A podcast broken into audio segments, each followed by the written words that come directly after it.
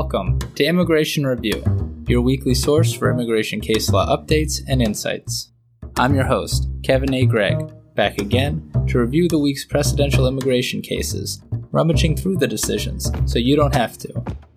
This podcast is sponsored by Kurzban Kurzban Tetzeli and Pratt, also known as KKTP, a law firm where I'm also a partner. Whether you are facing an immigration obstacle, a serious injury, or a legal issue in your business, KKTP will aggressively protect your best interests. This podcast is also sponsored by DocketWise, an all in one immigration forms and case management solution trusted by thousands of immigration lawyers across the U.S. I really like DocketWise. It makes immigration applications easy by allowing the clients to provide information through simple online questionnaires that are shareable by text or email and available in multiple languages. Not only that, DocketWise provides a comprehensive group of case management features, including invoicing and calendaring, secure messaging, task management, and a lot more. You can learn all about DocketWise and receive a 10% discount on your subscription by heading to docketwise.com slash immigration dash review so they know we sent you. And as always, this show does not constitute legal advice and has no bias other than to keep you up to date and to enable you, my dear colleagues, to excel in court. So, without further ado, let's start the review.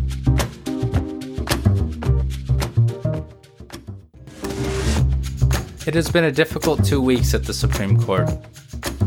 The Supreme Court appears to be on a mission to take the U.S. to a pre Warren Court world of constitutional jurisprudence, and indeed, perhaps even into the 19th century.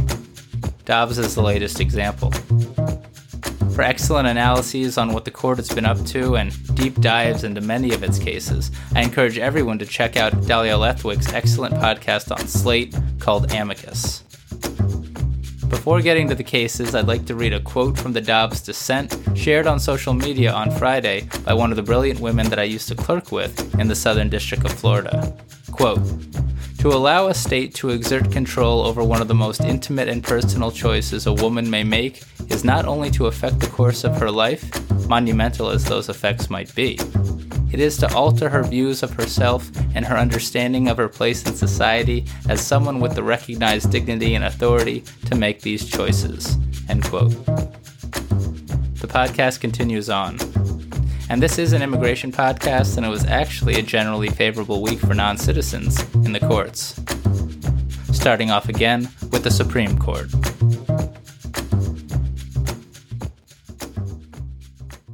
Kicking it off with the Supreme Court again. United States v. Taylor, published by the Supreme Court on June 21, 2022. As I so often state, I cannot review all or even most of the categorical approach Armed Career Criminal Act cases. But when the Supreme Court speaks, I listen. Especially when it's on the Sentence Enhancement Crime of Violence Elements Clause, which is materially identical to the crime of violence aggravated felony definition used at INA Section 101A43F. And that's what we have here. Justice Gorsuch delivered the opinion for the majority, with Justices Thomas and Alito in dissent. This case regards attempted Hobbs Act robbery. And I'm not going to get into all the nuances of Hobbs Act robbery and all the sentence enhancement stuff discussed in the decision, although it is interesting. Important for us immigration lawyers, immigration applicants, immigration pundits, and tangentially interested immigration grandmas is that Mr. Taylor's imprisonment sentence is going to get a lot longer if his conviction for attempted Hobbs Act robbery qualifies as a crime of violence for sentence enhancement purposes. In this case, the Supreme Court held that it does not, resolving a circuit split in favor of criminal defendants. For both sentence enhancement and immigration purposes, a crime of violence describes a conviction that has, quote, an element the use, attempted use, or threatened use of physical force against the person or property of another, end quote. The question then becomes, applying the categorical approach, does attempted Hobbs Act robbery always require that? To be sure, I'm nearly positive that Hobbs Act robbery itself requires this element use, attempted use, or threatened use of physical force. But does an attempt? Well, to get an attempt conviction under federal law, the government must show that, quote, 1. The defendant intended to unlawfully take or obtain personal property by means of actual or threatened force, and 2. He completed a substantial step towards that end, end quote. A substantial step is something more than, quote, mere preparation, end quote. It must be, quote, significant, end quote, but it, quote, need not be violent, end quote. The US government conceded that latter point before the Supreme Court and in doing so essentially gave up the case, according to the Supreme Court's majority. Quote, to secure a conviction, the government must show an intention to take property by force or threat, along with a substantial step towards achieving that object. But an intention is just that, no more. End quote. Supreme Court went on to explain, relying on the model penal code, that, quote, whatever a substantial step is, end quote, it does not require the use, attempted use, or threatened use of physical force against the person or property of another. And herein lies the main reason I'm summarizing this case. It appears to me that the rationale in this decision would preclude an aggravated felony crime of violence finding for most, dare I say all, attempt crimes at least if a state requires the same minimal substantial step showing as do the feds. Because how about this? Quote, the Elements Clause does not ask whether the defendant committed a crime of violence or attempted to commit one. It asks whether the defendant did commit a crime of violence. End quote. The Elements Clause requires that the accused, quote, take specific actions against specific persons or their property, end quote. To explain its rationale, the Supreme Court makes up a hypothetical fact scenario, not based on any actual case, that it believes would not equate to violent force. Noted. The Supreme Court rejected the government's alternative arguments. And to be fair to the government, as I always am, Congress probably tried to cover conduct like this in the Sentence Enhancement Residual Clause, and maybe also in 18 U.S.C. Section 16b for immigration purposes. But the Supreme Court has recently held that both of those statutes are unconstitutional. So now the government is trying to use the last remaining crime of violence tool to enhance the sentence, but it cannot do so because that tool isn't the correct tool. The Supreme Court therefore held that Mr. Taylor must serve 20 years in prison rather than 30. Oh, and by the way, this was a robbery gone awry where the accomplice killed somebody. The categorical approach applies no matter how bad the crime was, and US citizens enjoy the benefits of that approach far more often than do non citizens. We just always seem to be talking about non citizens in this context because this happens to be an immigration podcast. Justices Thomas and Alito dissented to explain, in part, that they hate the categorical approach. And here's some more big stuff on the realistic probability test.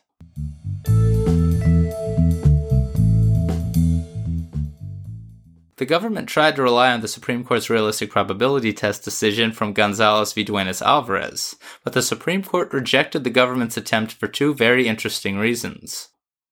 First, the court appears to be holding that the realistic probability test has no role to play where, as in this case, a court is applying the elements of a federal conviction to a federal statute, here sentence enhancement.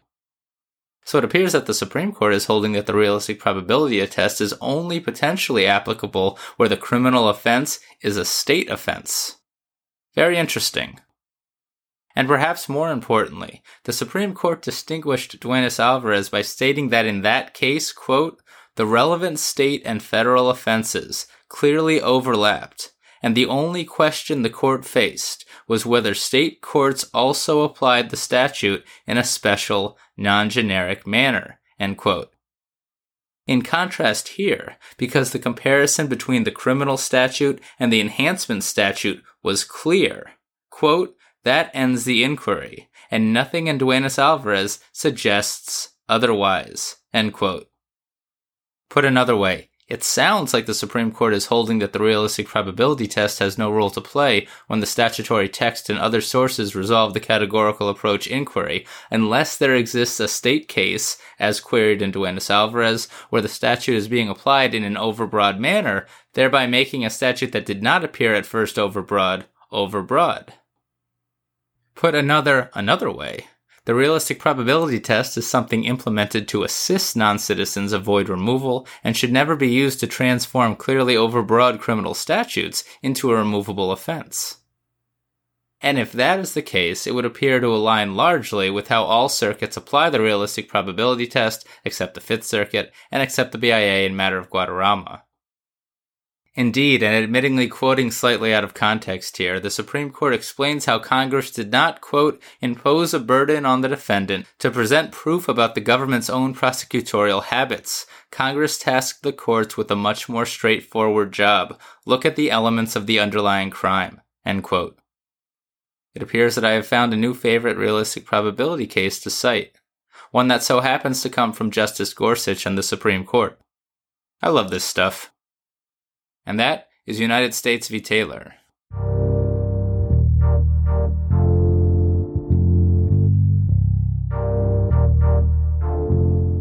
Next up is Mengestab v. Garland, published by the Seventh Circuit on June 21st, 2022. This case is about deferral of removal under the Convention Against Torture. Mr. Mengestab is an ethnic Eritrean from Ethiopia and was a lawful permanent resident of the U.S. for 30 years. Unfortunately, he never naturalized, and even worse for everyone, he pled guilty to rape in Indiana in 2001 and received a six year prison sentence. That meant that DHS could seek his removal, notwithstanding his longtime residence in the U.S. Long story short, because of the conviction, he was removable and he was barred from everything except CAT deferral. The IJ denied that in 2013, but Ethiopia refused to give the US government travel documents for Mr. Mengestab, so ICE released him from custody. Remember the Supreme Court's 2001 Zadvydas v. Davis decision discussed last week? That is until 2020, when Ethiopia did provide ICE with the necessary travel documents. That just so happened to coincide, however, with the Tigray War in Ethiopia, and so Mr. Mengestab moved the BIA to reopen his case so that he could apply for CAT deferral again based on materially changed country conditions. And he definitely had an argument, for all you listeners with Ethiopia asylum cases, quote, the Tigray War has resulted in widespread attacks on civilians. Ethnic Eritreans, such as Mr. Mengestab, have suffered particularly severe human rights violations. The Seventh Circuit actually goes on for a few pages describing the sources of conflict in Ethiopia and Eritrea, going very far back in time. Quite interesting, if you're interested, or if you need it for your own motion. The BIA denied Mr. Mengestab's motion, but the Seventh Circuit did not. Because, see, it's not just the Ethiopian government fighting in the Tigray region of Ethiopia. Quote, Eritrea joined the hostilities on the side of the Ethiopian government, its main purpose in doing so appears to have been to use the war as cover to kill or forcefully repatriate the Eritrean refugees in Tigray. End quote. And so now, quote, it appears to be well within the realm of plausibility that a majority of the Eritrean refugees in Tigray who did not flee the war zone in time have now been killed or disappeared, most likely by means of forceful repatriation to Eritrea or conscription, and those who remain have been subjected to extreme violence, torture, starvation, rape, and displacement. Those are the Seventh Circuit's precedential country conditions. All pretty relevant if you're an ethnic Eritrean like Mr. Mengestab, whose father opposed the Eritrean dictatorship many years ago and who fled the regime with his family many years ago. I'm sorry, but I must continue on the country conditions again for anyone with a similar case. Quote, in short, Tigray is presently one of the most dangerous places on earth, and the Eritrean refugees who are still in the region risk death or torture on a near daily basis. End quote. The BIA agreed that conditions had changed in Ethiopia, but just not in any way material to Mr. Mengestab's eligibility for cat deferral. But the Seventh Circuit did not believe that completely correct. To succeed on his motion to reopen, Mr. Mengestab needed to establish his prima facie eligibility for the protection. Not that he actually deserves the protection, but that he's prima facie eligible now based on the new evidence. Most undermining of the BIA's denial to the Seventh Circuit, the Seventh Circuit isn't so sure that Ethiopia will even consider Mr. Mengestab a citizen, travel documents notwithstanding. While Mr. Mengestab was born in Ethiopia, his father was not, and quote, Ethiopian citizenship turns on parentage, not place of birth, end quote. Plus, at the time of that birth, there was not even an Eritrea yet. it was all Ethiopia. Plus, quote, evidence in the record establishes that Ethiopian nationals of Eritrean origin often have been reclassified by Ethiopia as Eritrean citizens, quote, and denied rights in Ethiopia on that basis. Pretty important stuff because to the Seventh Circuit, quote, the plight of Eritrean refugees in Ethiopia is, at present, dire. Thousands have been executed in mass by the militaries and militias fighting in Tigray. Thousands more have been tortured, displaced, raped, and starved. End quote. At a minimum, it seemed likely to the Seventh Circuit that Mr. Mengestab, quote, may still be tortured in the event of a crackdown on the Eritrean refugee population now flocking to Addis Ababa, end quote, which is the Ethiopian capital. So this is a must read for Ethiopian asylum cases, and while the Seventh Circuit expressly states that it does not actually decide whether a material change has occurred, the country condition evidence that it's relying upon speak loudly. And its findings regarding the legal situation of ethnic Eritreans in Ethiopia appears quite important. Mr. Mengestab gets another shot. And just for good measure.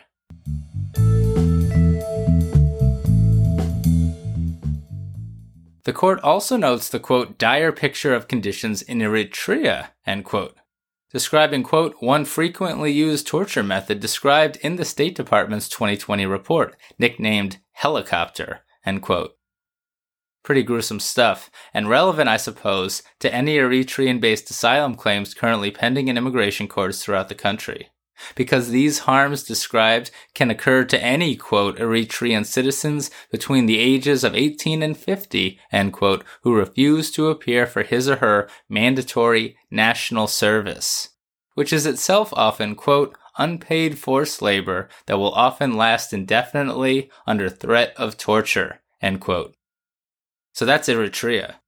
And it's even relevant for ethnic Eritrean Ethiopians, such as Mr. Mengestab, because, as found in this case, quote, ongoing military cooperation between Ethiopia and Eritrea have rendered immigration enforcement cooperation between the two countries more feasible, end quote. To put a period on it, the Seventh Circuit states that in Eritrea, quote, those conditions are horrific, end quote. What a case. And that is Mengestab v. Garland.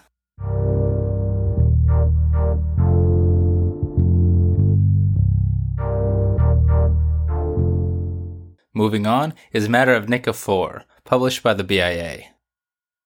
This is actually the sole pseudo loss for non citizens this week. It regards what exactly is a timely assertion of a mandatory claims processing rule requirement. Here, the requirement that NTAs contain the time and place of a non citizen's first hearing. Mr. Nchifor is from Cameroon and was detained and placed in removal proceedings in Jena, Louisiana but the notice to appear initiating proceedings did not contain the date, time, or location of his first hearing. Mr. Nchifor was ultimately ordered removed, appealed, and then filed a motion to reopen, premised on the fact that the NTA was deficient. In this decision here, the BIA technically granted the motion, but on the substance, the BIA rejected Mr. Nchifor's arguments. As so often occurs, a lot of important stuff is in the footnotes. For example, the BIA reiterated in a footnote that it believes the regulatory requirement concerning what must be in a notice to appear is a claims processing rule. But it also noted that the BIA has not yet, and it has not done so here, determined whether the NTA requirements under the statute at INA Section 239A1G are also claims processing rules. Unsure if that matters in practice to succeed on such a motion, and also the BIA states that the 3rd, 4th, 7th, 10th, and 11th circuits have already held that the statute is a claims processing rule. What a wonky issue this claims processing rule stuff is. But anyway, the regulation is a mandatory claims processing rule, so violation of it, that is, a deficient NTA, can and should result in relief if timely raised. Indeed, as we discussed last week in that Second Circuit case, quote, the Supreme Court has repeatedly said that if a party properly raises a mandatory claims processing rule, the rule is unalterable, end quote but relying on Fifth Circuit precedent, which in turn appears to quote Supreme Court precedent, the BIA explained that mandatory as claims processing rules may be, quote, an objection based on a mandatory claims processing rule may be forfeited if the party asserting the rule waits too long to raise the point, End quote. Here, the BIA held that raising the claims processing rule violation, that is, the deficient NTA, for the first time in a motion to reopen is not timely. And then it held, relying on Fifth Circuit precedent, that, quote, jurisprudence does not require a separate examination of prejudice once an objection to a claims processing rule is deemed to be untimely and forfeited, end quote which makes the BIA's decision to decide this issue in a case arising in the Fifth Circuit pretty important and seemingly intentional. For as the BIA itself notes, the Seventh Circuit has held that, quote, a valid claims processing objection is available for those who make timely objections, as well as those whose timing is excusable and who can show prejudice, end quote. That's Arreola Ochoa v. Garland discussed on episode 108 of the podcast. And as the BIA recognizes in a footnote here, the Seventh Circuit has also explained that the prejudice inquiry, quote, focuses specifically on prejudice suffered at the time of the hearing, end quote. That's Hernandez Alvarez v. Barr, decided by the Seventh Circuit in 2020. So that's different than what the BIA is saying in its decision here, meaning that at a minimum, the BIA decision appears, at least partially, not to be good law in the Seventh Circuit. The BIA respectfully disagrees with the Seventh Circuit's approach and holds here that Mr. Nchifor forfeited his right to assert the mandatory claims processing rule violation by waiting too long, and that no separate prejudice argument could save his untimely assertion. All of that being said, under Niz Chavez and matter of MFO, Mr. Nchifor never stopped accruing continuous physical presence for voluntary departure purposes. Apparently, he didn't qualify for voluntary departure before, but now, as the clock never stopped, he does. So the BIA remanded for consideration only of post conclusion voluntary departure. Maybe. Put a pin in that and get back to it in a sec. So congrats a bit to Jeffrey B. Rubin for respondent. You didn't get the win you wanted, but you got something. And yeah, let's dive some more into the footnotes.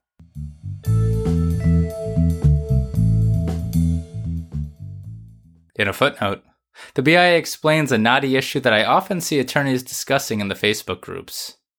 Here, the BIA explained that because DHS chose to detain Mr. Nchifor in Louisiana, Fifth Circuit law applies to the case, even though the immigration judge who decided the case was sitting in Falls Church, Virginia, in the Fourth Circuit. As longtime listeners will know, there are some pretty big differences between the Fifth and Fourth Circuit jurisprudence when it comes to immigration including an asylum or the application of the realistic probability test, and maybe for adjudication of mandatory claims processing rules. Yet the BIA has decided, based it appears on another decision it published in 2020, to apply the law of the forum where DHS chose to detain rather than the forum where the judge is sitting. Anyway, caveat much of this decision, because at the end of the day, it is circuit precedent that governs the effect of violations of mandatory claims processing rules. And if you're in the Seventh Circuit, well, you've got some good law on your side already. Finally, how about this nugget? The BIA, while remanding for consideration of voluntary departure, also technically remanded for, quote, any other issues the immigration judge deems appropriate, end quote. With that language, and under matter of LS and matter of Patel, it would seem to me that actually the IJ can do a whole lot more than simply adjudicate voluntary departure on remand. Even the BIA seems to agree, with its tantalizing footnote reminding the IJ that Cameroon was designated temporary protected status during the course of appeal. So sneaky, you BIA. And that is matter of Nchifor.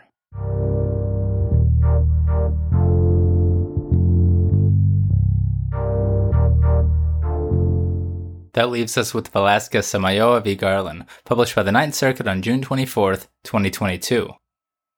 This decision is about protection under the Convention Against Torture and expert testimony. Mr. Velasquez Samayoa is from El Salvador and has lived in the U.S. for 40 years, since being brought to this country at two or three years old. He became a lawful permanent resident in 1995 at 17, but he didn't naturalize, so I'm talking about him. For reasons that likely have to do with his situation residing in the Los Angeles area in the mid 90s, at 15 years old, he, quote, joined the White Fence Gang, a rival of MS 13 in Los Angeles, and Mr. Velasquez Samayoa often fought with MS 13 members. End quote. He got gang tattoos, including one on his neck, and as a very young adult, received a bunch of gang related felonies that resulted in an 18 year prison sentence. Quote, Upon moving prison facilities about seven years into his sentence, he was stabbed over 20 times by gang members and was placed in protective custody for the remainder of his sentence. And that's in the US. With the help of a prison psychologist, he, quote, realized he had wasted his entire life with gangs, end quote. DHS detained him and initiated removal proceedings after his release from criminal custody. Everybody agrees that he's removable and only potentially eligible for cat deferral due to his convictions. A form of protection that is not discretionary and is mandatory so long as the burden is met. An immigration judge in the BIA held that he had not met his burden, notwithstanding finding Mr. Velasquez Samayoa credible and the expert testimony of Dr. Thomas Boerman credible. An expert who I believe has appeared in decisions on the podcast before. Man, I'm reading too many decisions. And if you need Dr. Boerman's services, remember that DHS conceded here, and the Ninth Circuit has now noted in a published decision, his expertise on, quote, gang activity and violence in El Salvador, End quote. Mr. Velasquez Samayoa and his expert testified to his fears of murder in El Salvador from MS 13 members and the 18th Street Gang due to his rival tattoos and his gang involvement in the US. And I mean, remember, he's already been stabbed 20 times. Also, his criminal record appears to have something to do with violence that he committed against MS 13 members. Notably to remember, apparently these gangs, quote, are present in 95% of Salvadoran municipalities, end quote. Mr. Velasquez Samayoa fears Salvadoran government officials for similar reasons, especially because of the giant gang acronym tattoo that he has on his neck. So again, the IJ and the BIA denied, relying on the oft quoted matter of JFF to conclude that Mr. Velasquez Samayoa's fears were based simply on a hypothetical chain of events, which of course all future torture fears always are, and that he hadn't established that each chain in that event are more likely than not to occur. But the Ninth Circuit believes that the IJ and the BIA conducted the wrong analysis. Because under Ninth Circuit precedent, and really that of a lot of circuits, quote, in assessing a cat claim from an applicant who has posited multiple theories for why he might be tortured, the relevant inquiry is whether the total probability that the applicant will be tortured, considering all potential sources of and reasons for torture, exceeds 50%. End quote. The Ninth Circuit isn't going to overrule the Attorney General's decision in matter of JFF from all those years ago because it believes that it's consistent with Ninth Circuit precedent. Yes, a non citizen must establish that each hypothetical in the chain is more likely than not to occur, but the hypothetical harms can come from multiple sources and must be considered in the aggregate when conducting the chain analysis. Fleetwood Mac made clear many years ago that you can never break the chain, and the Ninth Circuit is reminding the BIA here. While the BIA can evaluate every link along the way, it can't separate out the harms during its analysis. Or put another way, quote, even if the agency were to determine that the applicant did not carry his cat burden on the basis of any one theory, considered individually, the agency's work would not be done. It would still have to assess whether the applicant's aggregate risk of torture, considering all theories collectively, entitled him to cat relief. End quote. What does that look like in practice? Well, the BIA erred here by considering the hypothetical events leading to Mr. Velasquez Samayoa's fears of gangs and Salvadoran officials separately, rather than in the aggregate. Quote, the BIA considered his two separate theories of torture as a single hypothetical chain of events and denied his cat claim because the probability of that hypothetical chain occurring was not high enough. But the BIA should have considered his claim as a single hypothetical chain of events. End quote to keep it going and a succinct quote wonderful for appeals in the Ninth Circuit, quote, by requiring Mr. Velasquez Samayoa to show that every step in two hypothetical chains was more likely than not to occur, the BIA increased his cat burden, end quote. Meow.